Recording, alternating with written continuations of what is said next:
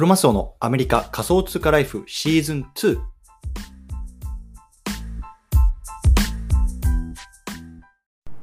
皆さんこんばんは。アメリカ西海岸在住のクロマスオです。今日は7月の15日金曜日ですね。皆さんいかがお過ごしでしょうか？今日も早速聞くだけアメリカ仮想通貨ライフ始めていきたいと思います。よろしくお願いいたします。さて今日なんですけれどもね。今日は仮想通貨ブログは稼げません。こんなねテーマで話していきたいなと思います。うん。で今日もね、ちょっと外で撮ってるので、少しね、あのざわざわしているのと、今日ちょっとバタバタしていて、あのポッドキャスト撮り忘れていたので、まあ、今ちょっとね、夜の22時なんですけれども、まあ、ちょっと急いで、あの1本撮っとこうと思い思ってね、撮ってます。あのいつもね、ちょっと僕のこう配信を聞いてくださってる方にはね、ちょっとあのイレギュラーな時間での配信になってしまって、本当に申し訳ないと思うんですけれども、まあ、早速撮っていきたいなと思います。よろしくお願いいたします。というところで、今日のテーマなんですけれども、今日はね、改めて仮想通貨ブログは稼げませんと、こんなね、テーマで話していきたいなと思うんですよね。うん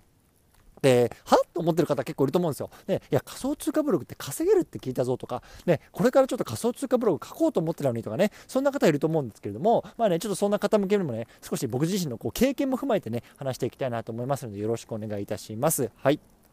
ですね、あの僕自身は、えっと、去年のちょうど今ぐらいからですね、あの仮想通貨に関するブログを書き始めました。うん、で僕のねターゲットはアメリカに住んでる日本人の方向けに日本語で仮想通貨の例えば口座開設とかのブログを書いて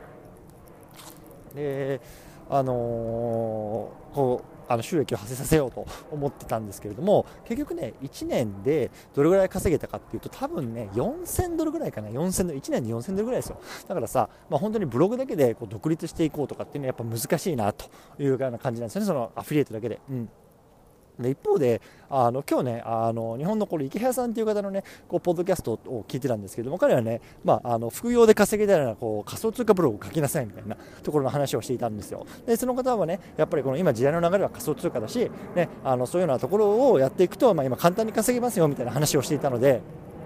まあ、僕はねあえてその逆の話を今回したいなと思ったんですよ。そう。でそもそも大前提として池早さんが言ってるね仮想通貨は稼げますというようなところと僕がね稼げませんというところ、ね、大きな違いが2つあるんですよね。ね2つ、うん、まず1つは池早さんが言ってるのは日本の市場日本の市場をターゲットにしているってこと。で僕はアメリカに住む日本人をターゲットにしているということでまずマーケットの全体数が全然違うんですよ、うん、で例えばねあの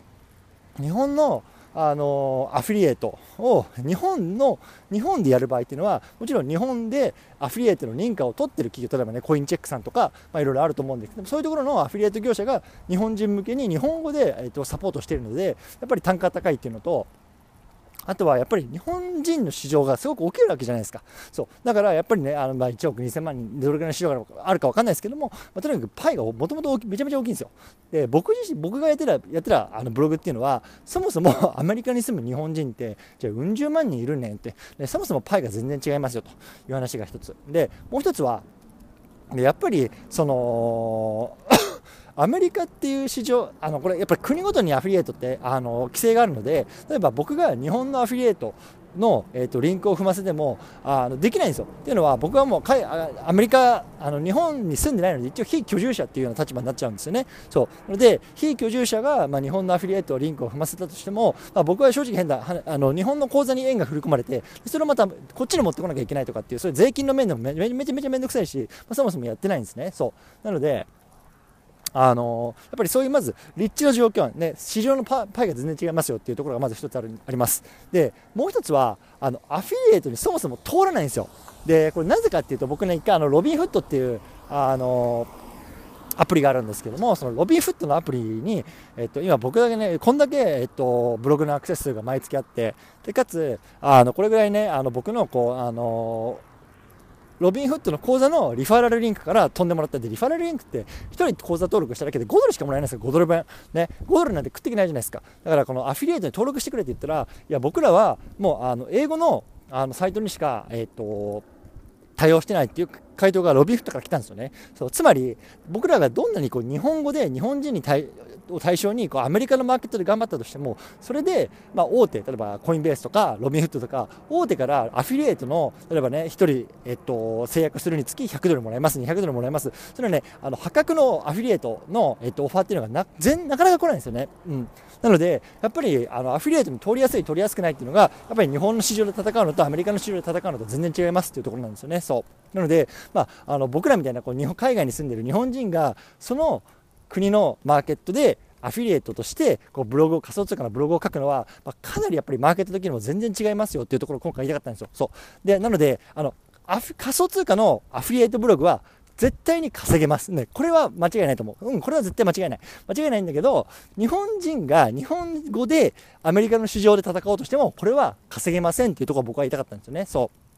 そうじゃあどうやったら稼げるようになるかっていうと、まあ、極論、もう英語でもう日本人だけじゃなくて、もうアメリカに住むすべてのマーケットを対象にしてブログを書けば必ず稼げると思います。うん、これは間違いないと思う。うん、だってさ、アメリカだけでもね、あの2億人、3億人って言ってマーケットがあるわけだし、かつね、みんなあの若い層とかっていうのは仮想通貨がね、ものすごくこう流行ってるわけなんで、やっぱりそこのね、あのマーケットをこう例えばブログとかでアフリエイトで取りに行くっていうのは間違いなく伸びると思いますよ。だからそういった意味では、池原さんが言ってることは正しいと思う。うん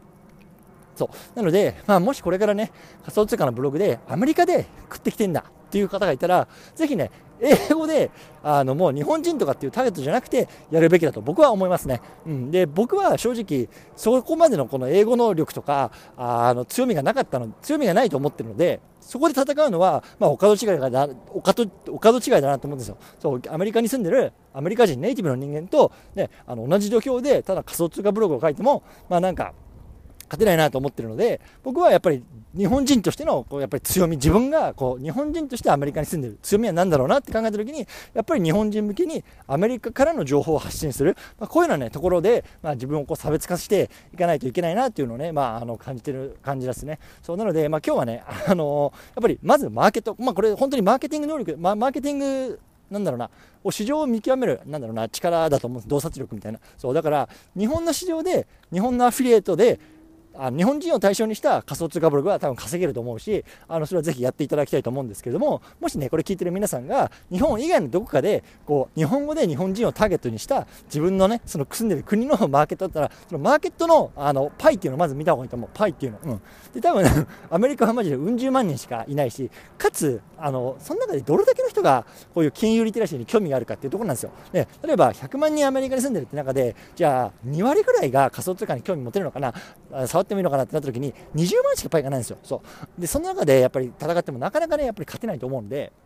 だからそのパイをどう見つけるかっていうところですよね。そこがね、やっぱりあの難しいところだなと思いますし、で、まあ、あのこれまで、ね、あのまたあの明日かなあの話したいと思うんですけれども、だからこそ今 NFT を触った方がいいんですよ。NFT を。そう。なんでかっていうと、NFT って別に国関係ないんですよね。その、このアフリーテルリンクの税金、あの、振り込みが日本の口座なのか、アメリカの口座なのか、しかもそれに税金がどうのこうとか、こうの、どうのこうのとか、ね、全く関係ないんですよ。ね、あの、オープンシーって、あの、一番有名な NFT のマーケットプレスありますけれども、まあ、日本語に、あの、訳すと、こう、開かれた海ですよね。開かれた海。もうまさにボーダーレスなんですよ。ボーダー、国境がないんですよ。そう、だから、こう、NFT をね、触ったり、売ったり、買ったりすることによって、別に日本とかアメリカとか、ね、韓国とか中国とかドイツとか国境関係なくもうそのブロックチェーンの置かれてるそのものでこの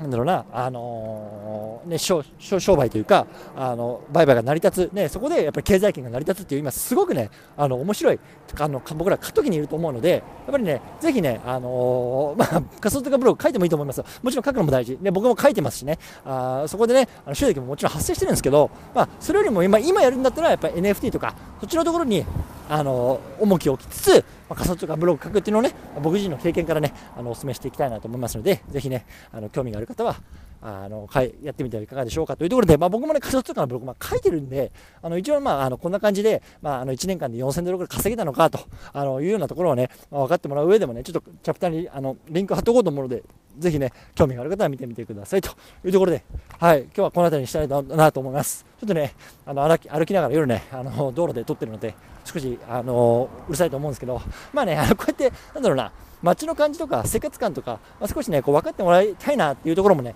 まあ、少し最近思い始めてて、ね、僕こんなとこ住んでんだよとかさ、なんか、あの、ちょっと閑静なところだなとかね、あの、そんなところも思ってもらえればいいのかなと思いながら、撮ってるんですけど、やっぱうるさいですかね、どうなんですかね。うん、だからまあ、そうやってね、試行錯誤しながら、まあ、新しい、ね、そろそろこれ1年経つんで、このポッドキャストもね、ほぼほぼ毎日更新し続けて、これが今327回目かな、そう、ぼちぼちすごいですよ、もう400回撮りますよ、すごいですよ。そう、なんだかんだね、こう、飽き性の僕が続けてられる、ほとんどね、唯一のことなので、まあ、ね、これを楽しみつつ、また皆さんと一緒に交流していきたいなと思いますので、引き続きよろしくお願いいたします。というような話でございました。ということでね、明日から土曜日ですね、まあ、休日なのでコツコツやっていきましょう。お疲れ様です。